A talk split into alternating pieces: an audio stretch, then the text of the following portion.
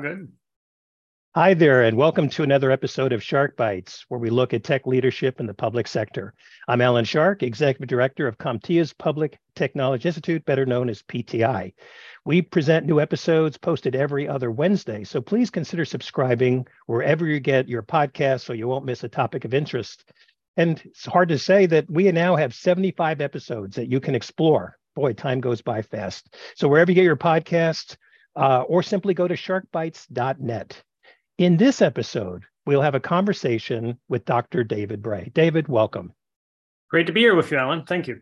I'm excited. Um, as I look at your background, you have more than 20, 20 years um, working with personal computers and later the internet uh, when it was just beginning, before it was even commercially available.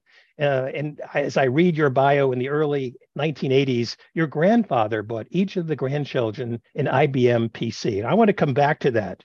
You are now a distinguished fellow at the Bipartisan Atlantic Council. Uh, you've been named a distinguished fellow at the Bipartisan Stimson Center with a focus on how data and tech are having global impacts on communities.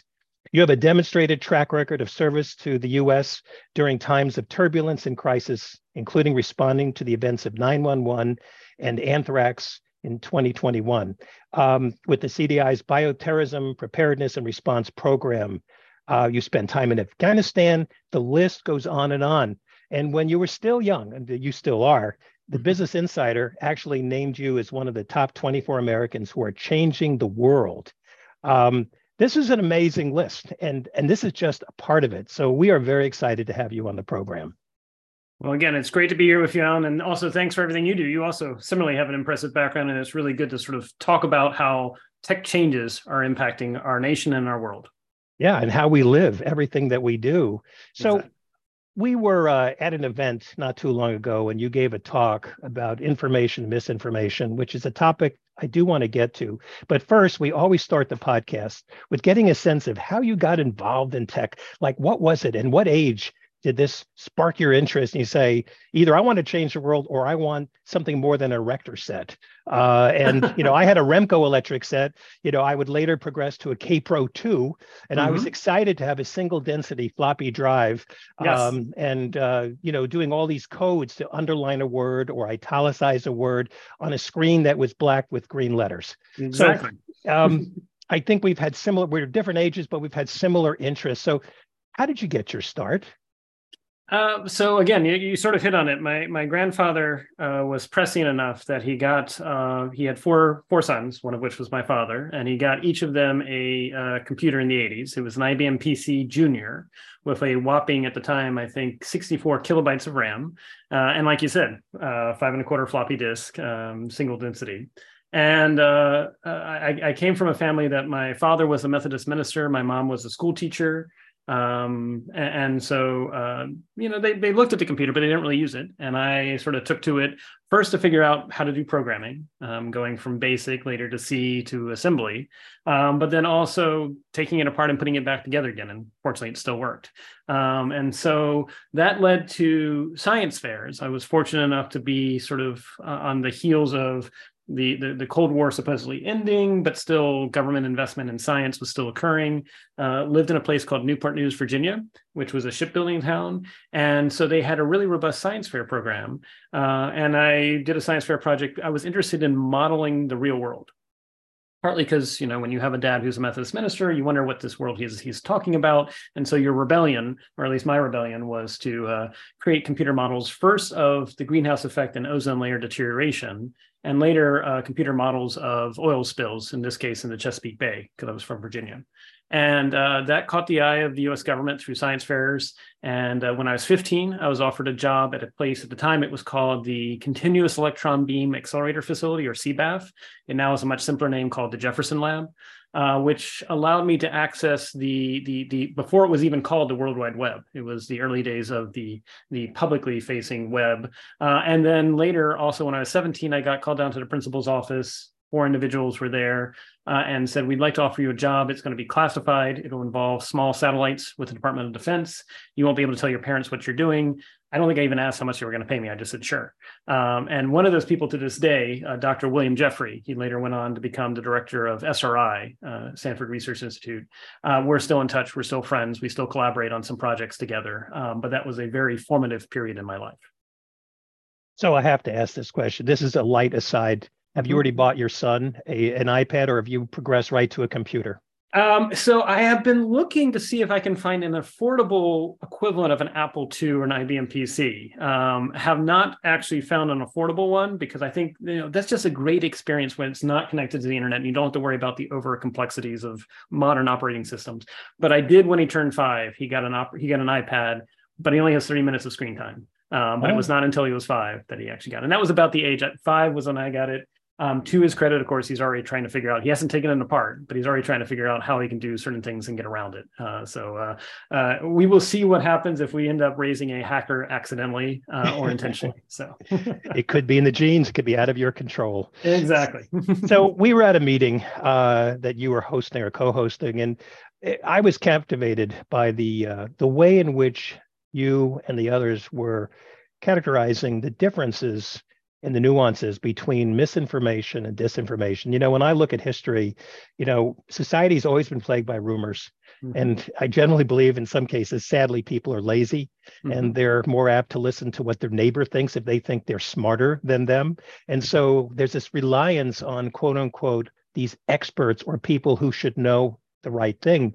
And to me, and I'm sure you agree because you're nodding your head, uh, that um, society is now kind of caught up in social media as the greatest rumor mill in, in, in all of mankind because we have no idea what's really going on. We have ideas of what we would like to believe, which reinforces our beliefs. But this is a real problem in so many ways. It is, and and I think you're absolutely right. So there's misinformation, which is spread of things that are incorrect but not intentionally on the behalf of whoever is spreading it. And then there's disinformation, which is intentionally spreading information that is incorrect. And and and I and I, I, like to point out and say, you know, there's a reason why when you go to court, they ask you to tell the truth, the whole truth, and nothing but the truth, because oftentimes disinformation or even misinformation is not completely off base. It's just missing one of those elements. Uh, they may have some of the truth, but they've put something else on, or they've taken some out of context and they've made it look um, in, in, ways that's not appropriate.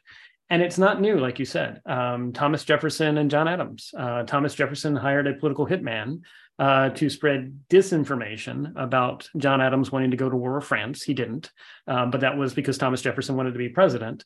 Meanwhile, John Adams and his wife Abigail Adams are pinning op eds uh, claiming that Thomas Jefferson literally is the devil and some other not so great words. Um, and so, you know, that that that was then. Let's fast forward to 1890s, where there was a period of rapid technological change in the country and at the same time, we had what was called yellow journalism, where uh, both Hearst and Pulitzer, the way they sold their papers were with headlines that were sensationalistic, potentially fact absence or missing facts. Um, if you remember, like there was Remember the Maine, which supposedly claimed that they had evidence that the, that the Spanish wanted to go to war with the United States.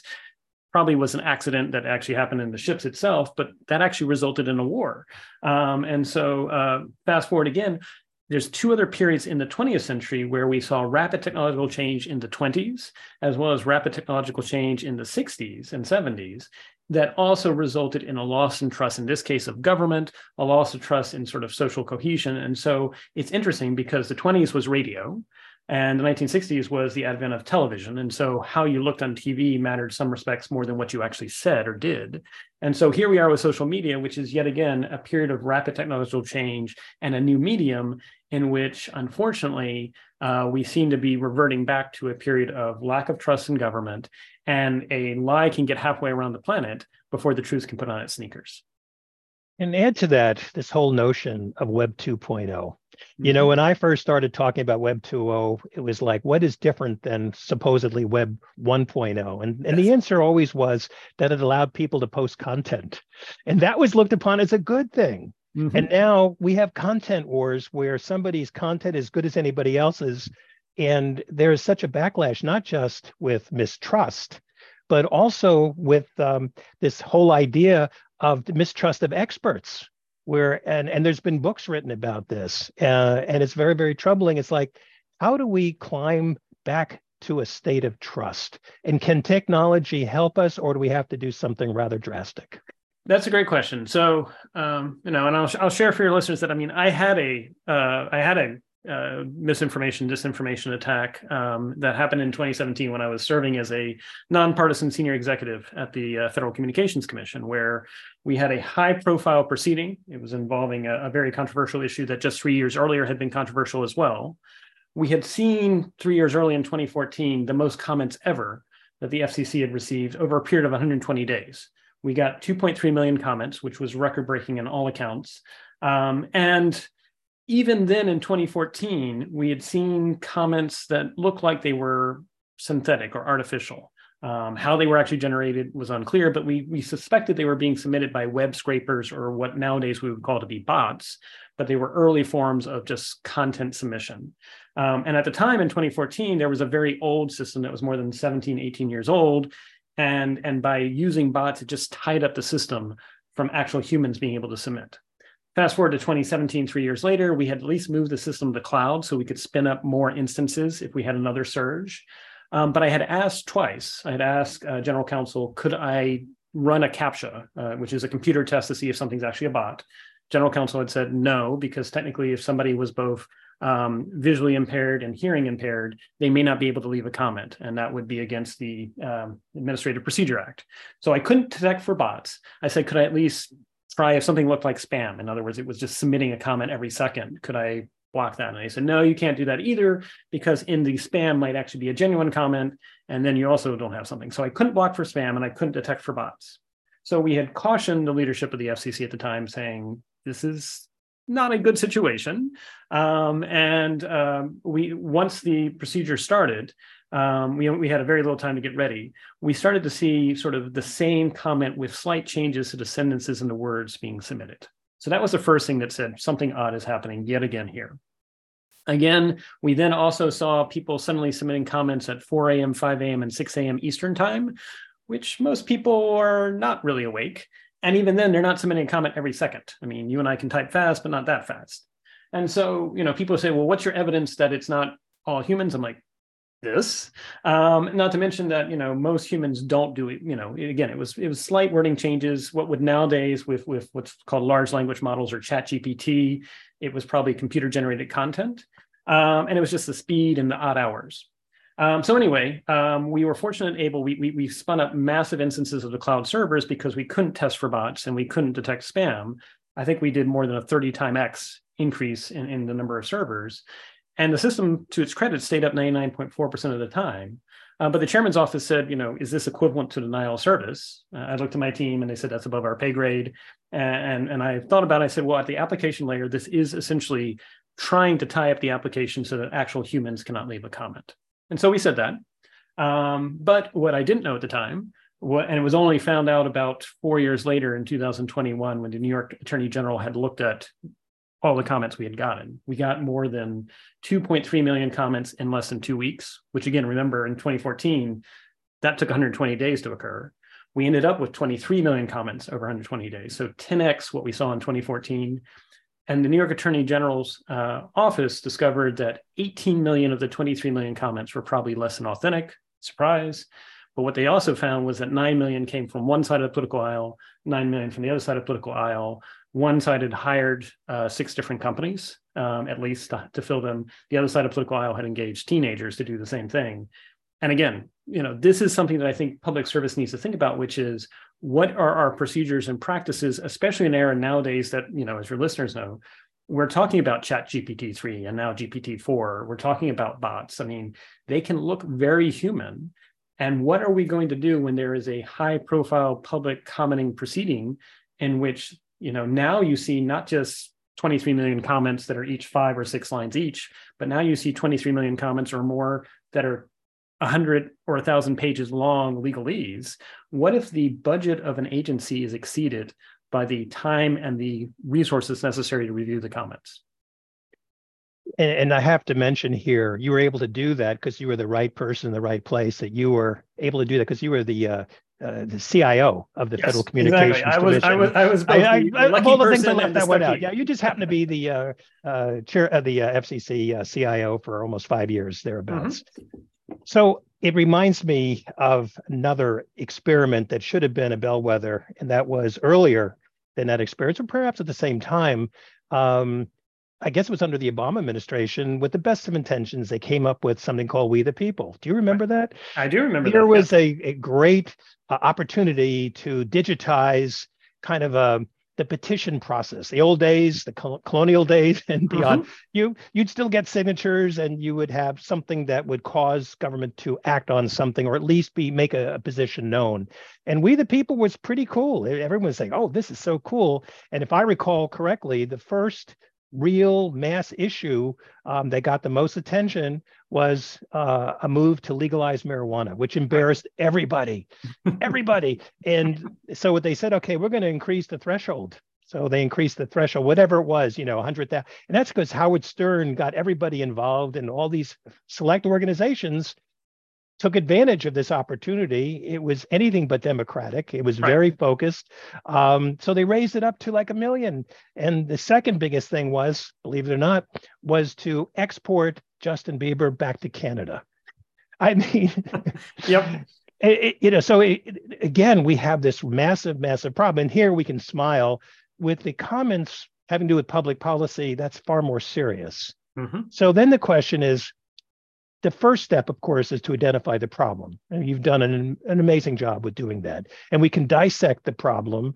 But the harder thing is, how do we solve it when the word fake has become so popularized and justified? We now know that there could be somebody with my voice out there and not and people would not be sure if it's really me or you for that matter.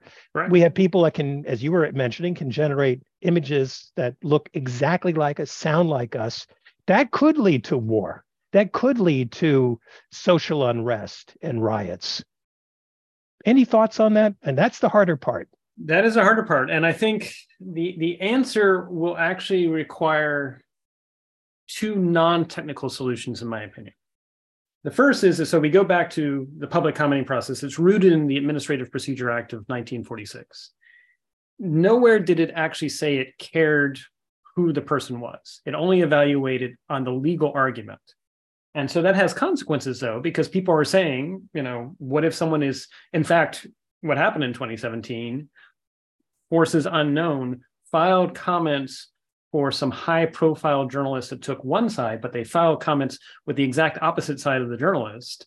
And then either the journalists were alerted or somehow they found out. And of course, they were outraged that someone had filed a comment um, that was opposite to their position. Now, unfortunately, the Administrative Procedure Act, it's not a vote. It really is just about evalu- evaluating legal arguments. But that had created already an issue of fakeness and, and concerns about who had done that. And the trouble is, again, nothing in the Administrative Procedure Act asks you to verify one, who you are, or two, that you're not a, a, a third party, whether you're an actual human submitting third party comments or a bot. And so I think we're going to have to update our laws and, and that's going to be a challenging process given that Congress is already polarized and given that apparently this, this sort of misinformation, disinformation, this sort of perception of things seems to be politically advantageous. But we're going to have to figure out how do we update the Administrative Procedure Act of 1946 for the current era. And this is not, in some respects, we've seen this coming. It used to be postcards would flood agencies.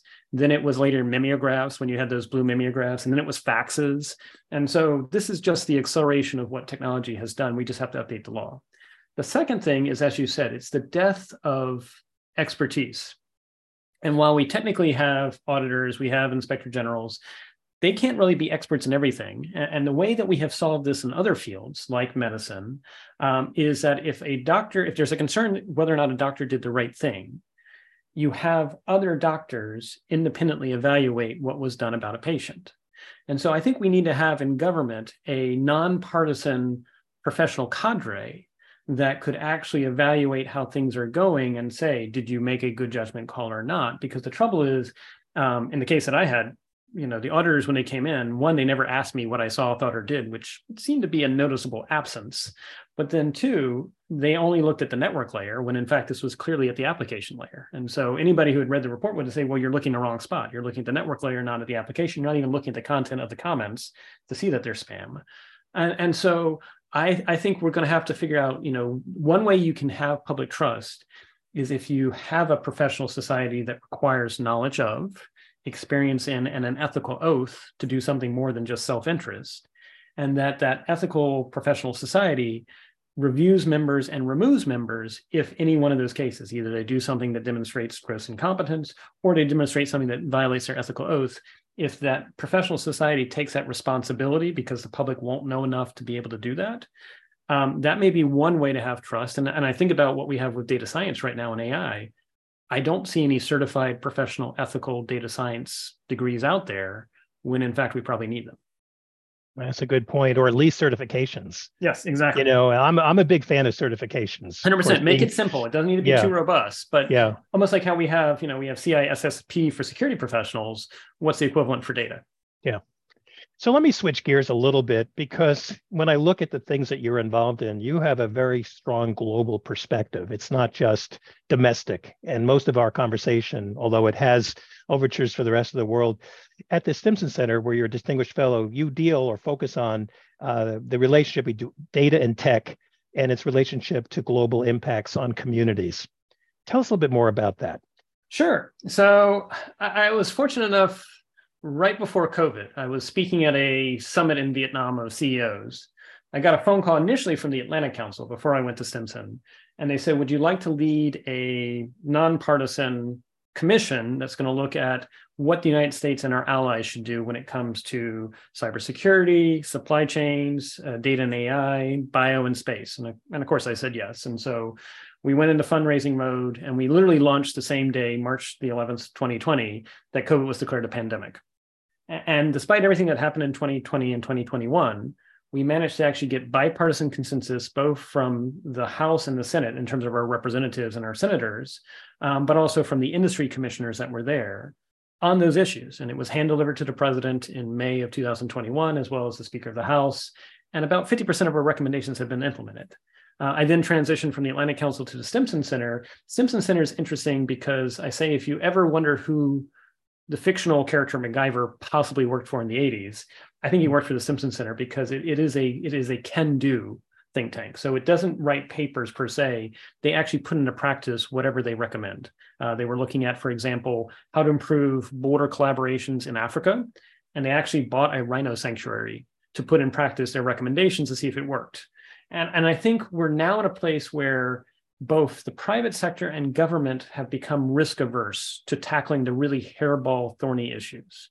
Um, I think we, we've, we've almost become where it's really fashionable to observe hairball issues, but not to tackle them. Because if you're an industry, you're not going to see immediate returns. You're possibly going to fail. You're going to have disinformation attacks. You know, you're going to it's going to get messy. You're going to get blamed for things. So why would industry ever tackle that? Same thing in government.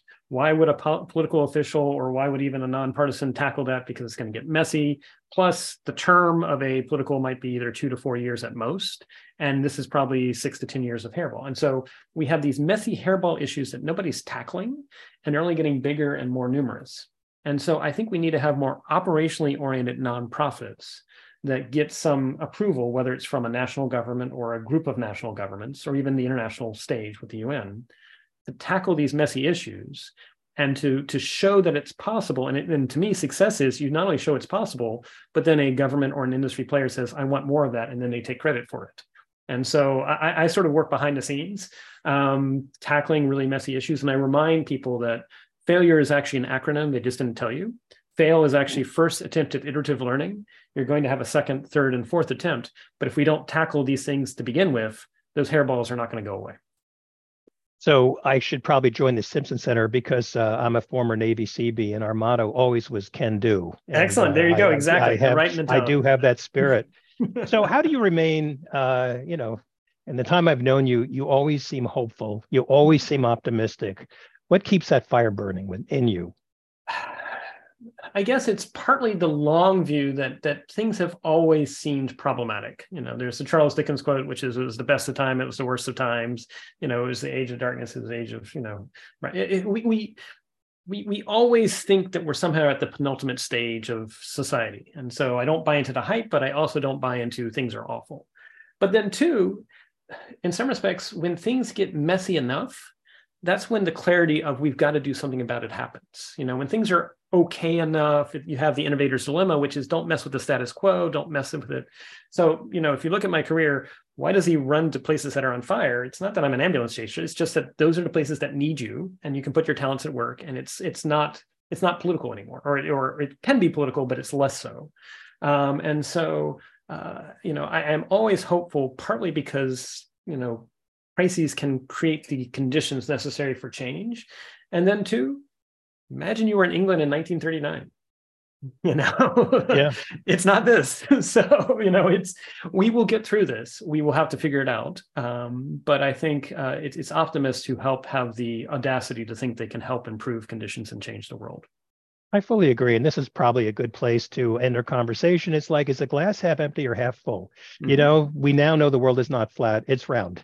We yes. know we're very much interconnected. And I really appreciate the long view because that does give us hope. If we look at only today's headlines, yeah. we're doomed, right. you know, and I know we're not. So, no, we're not. And the good news is there's 8 billion people on the planet. Um, so, so anyway, for, for me, and I'll just end with, I mean, I do think what we need to figure out is how do we reward whether you come from industry, whether you're a staffer on the Hill, whether you're in the executive branch as a nonpartisan, how can we bring these different perspectives together? Because a diversity of perspectives are necessary to solve these problems. And unless we create safe spaces to tackle the hairball issues, no one else is going to do it. So, so we really need to find those places. I appreciate it, David. Thank you so much for sharing your thoughts today. Uh, it has been a pleasure, and hopefully we can have you back and kind of catch up on some of the newer things happening perhaps uh, later on this year. Thank you, Alan. I appreciate it. You've been listening to David Bray, who is one of the more brilliant thought leaders that I have encountered in a very, very long time. Former FCC CIO, uh, he's been a fellow, distinguished fellow uh, in the Atlantic Council, uh, the Stimson Center. He's taken a very bi- bipartisan approach, uh, and it was really a pleasure. So, with that, um, please uh, subscribe to Shark Bites and sharkbites.net. Until next time, remember to keep yourself safe, both personally and digitally.